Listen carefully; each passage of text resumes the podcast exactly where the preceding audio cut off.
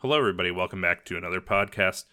Um, I decided to, to record this one immediately after the last one. I said I was going to wait probably till next week. I wanted to get an extra one done today. So, looking at a few more articles, once again, this is being recorded on Friday, August 2nd. And so these are just some articles within the last day or so. Um, I have two articles and then just a little bit of snippet of something else that I want to discuss as well.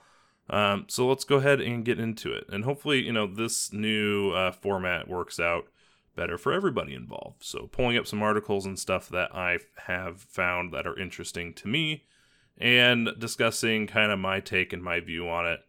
And ultimately, the goal is that it's stuff that would be a good discussion. So, if it's something that, you know, maybe you agree with what I'm saying, maybe you don't. But, you know, it's meant to have an opinion um, or help generate a discussion of people's opinions.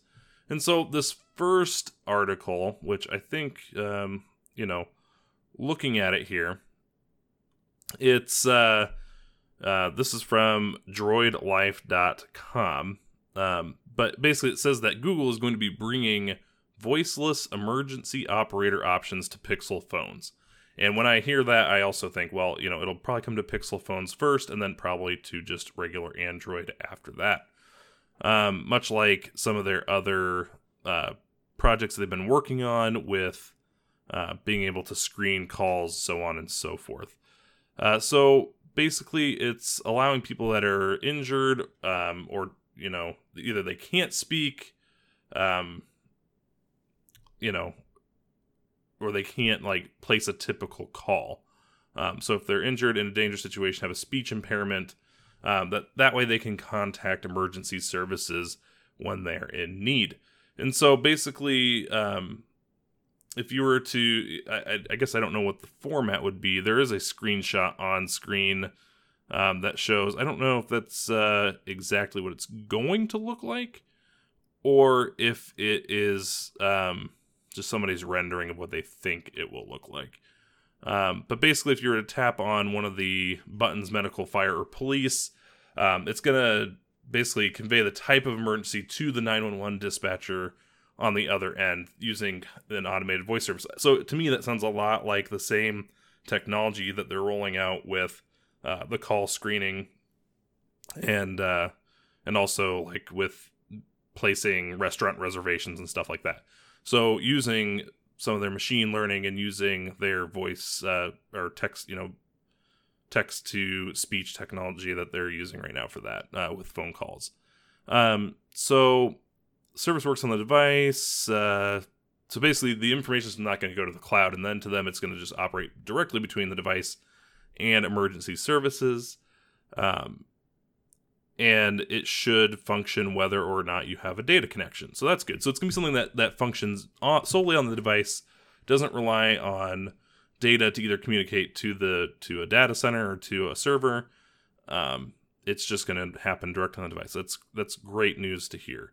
Um, and then after it says here you can opt out and talk directly to the operator as well. Um, so if it starts off with the text or with the automated system, you can always take over. Um, so based on the information that you provide, it looks like so it looks like the location is going to be transmitted both GPS. Um, oh, it, the location is going to be based on via uh, GPS and a caller's plus code, which I don't know what that means. Uh, plus codes. Um, oh, here it's telling me the definition. A plus code it's uh, it's like a street address for people or places that don't have one. Uh, plus codes give addresses to everyone, everywhere, um, allowing them to receive deliveries, access emergency services, register to vote, and, and are already improving people's lives. looks like a regular address, but with a short code where the street name and number would be. These addresses exist for any location, even for places that don't have any roads. I didn't even know that was ever a thing. So it looks like it's going to be using that technology or that system or whatever you want to call it. Um, features going to be available in the coming months, starting with the Pixel phone. So yeah, once again, like I said, starting with Pixel phones, that tells me that it is going to end up rolling out to Android devices, uh, the rest of them at some point as well. And so this the this so like I said, this is at droidlife.com is where this article is. It does have a like a animated screenshot GIF thing going on. GIF.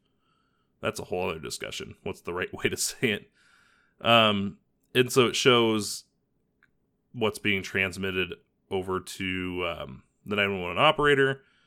Um, it shows it, it's display on there what your location is, so it's telling it, it tells you on screen what it's saying to the operator, which is great. Um, which I think is it it, it it's going to be really awesome if if that works out the the right way. Um, looking at some of the comments down below on the article, um, where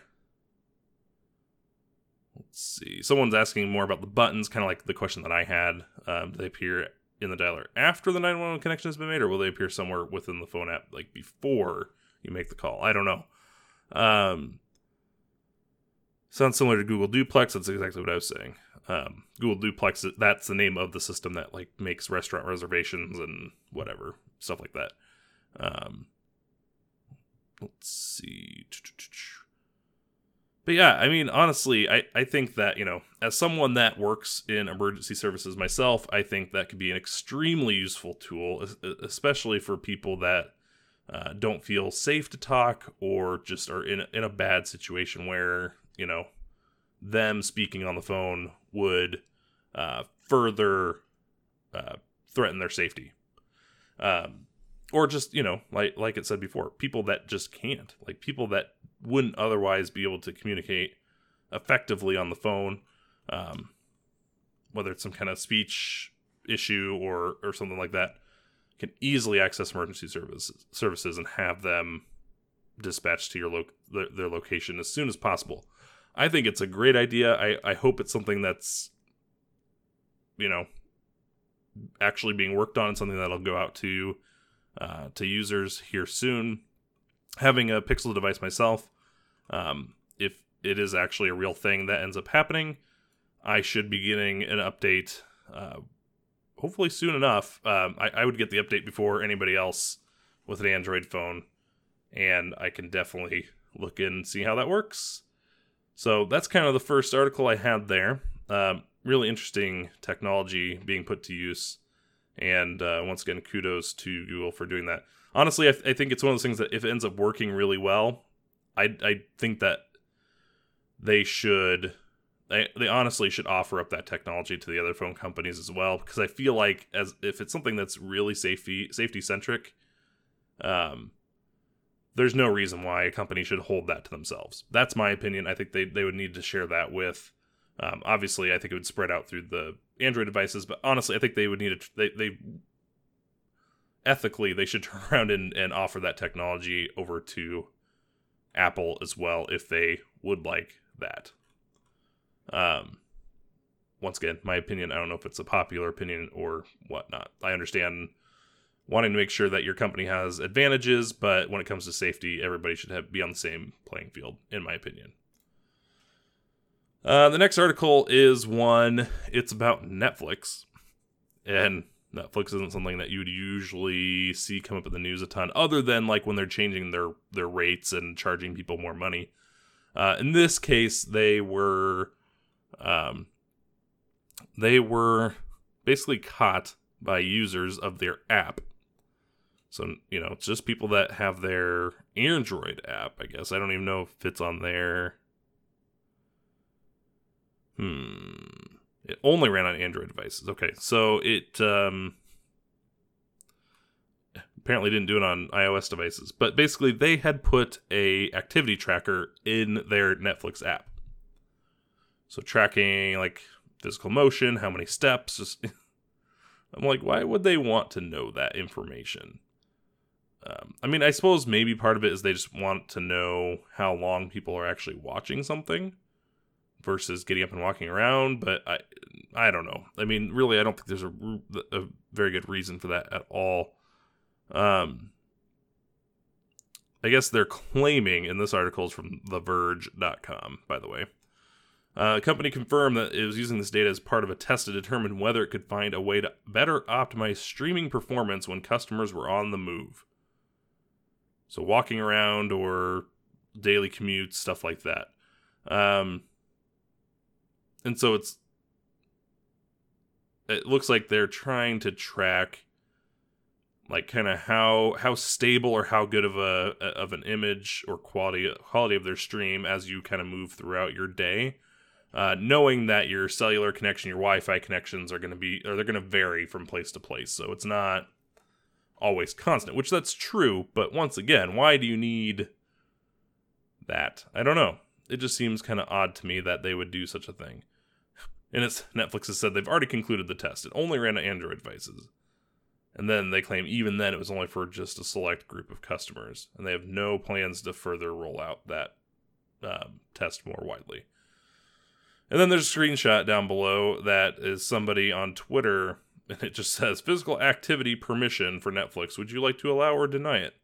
If that's the case and they gave you permission to allow or deny it, which honestly on your phone, I basically Android should be helping look out for that stuff for you but as long as it said that, it doesn't make me nearly as mad about it because at least you had the option to deny it. Um, but you know, I, I think the reason why people are getting kind of mad about it is because you would hope that a company like, like Netflix or really just any company just be upfront. Like, if you want to collect data about your customers, then like tell them that you're what you're doing. Or if you only need a certain number of people in on your test, like I'm sure you could even have like a sign up list and people would probably sign up to help you. Like give them give them 5 bucks off their next month's bill and you'd have probably more volunteers than you you would know what to do with. Um Let's see. Oh, okay. So it says here that in some cases it was doing this without asking the users to approve the move first. Um I don't know if that ends up being more of an Android issue at that point or what. Uh, in the comments down below, stuff that should be illegal for 200, Alex. A little bit of a Jeopardy um, take on that. And then somebody somebody also commented that they did this on Android because they were able to sneak it in um, without the user's knowledge. They claim that it couldn't happen on the iPhone. And then somebody replied, "Well, I clearly saw the permission request. It doesn't look like a request, it looks like a setting in a menu, which is probably yes by default. Well, I don't know. Looking up at the screenshot, well, it does say allow. The the default, according to the screenshot, looks like it is allow. So I, that is potentially an issue as well.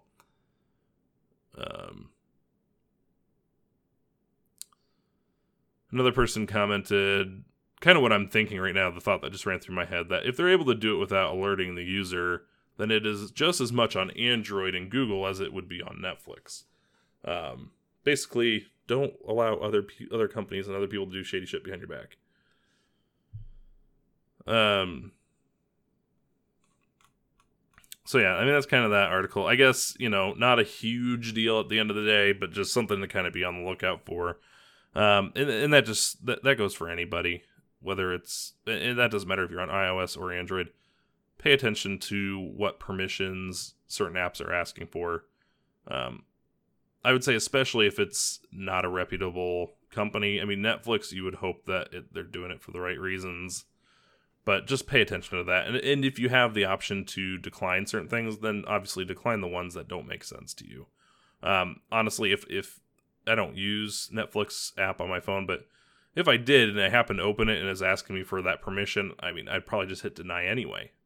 Um, and so as long as you do that and keep keep up with what's what's using what, you should be all right. Um, so those those are two articles I want to go over today. Um, the other last point I want to make, once again, a Google slash Nest thing. This happened here over the summer as well. Um, so you know, as I think most people know, um, Nest was has been owned by Google for a long time. They've kind of stood side by side as two separate stores and for the most part two separate entities until uh, just a little bit earlier this summer. And so um, a few weeks back they all of a sudden just merged. And so now for nest products you you can't buy them on nest.com anymore. You actually have to go over to the google store to buy any nest devices um, and the nice thing is you go over to the store.google.com and now they're at the very top, they have things in the categories. There's now one centralized category for connected home, and that's what they call it, not smart home, it's connected home. Um, and so, and then even under that, it's it's broken up into different categories. So under the under the category of connected home, that's where you'll find things like uh, the Google Home, the Google Home Mini, the Max, the Hub. Um, they're gonna have a Hub Max come out here pretty soon. With has a bigger screen, has a camera built in. But you also find like the Chromecast that you put you know connect to your TV, the Wi-Fi system that you can buy, uh, the door locks, the door sensors, the security system, the smoke detectors, the you know, and then all the cameras as well. Um, you buy the services like the Nest Aware, which is the that's the service you buy on the cameras to, to have the cloud storage. You do that through the Google Store now as well. The thermostats are on there, and then any accessories for any of those products. So pretty much they're putting everything under one roof, which you know ultimately I think is a good idea. It's it's basically it's making it very very clear that um, Google and Nest are, are one entity. Um, they're now called Google Nest when it when it refers to those products.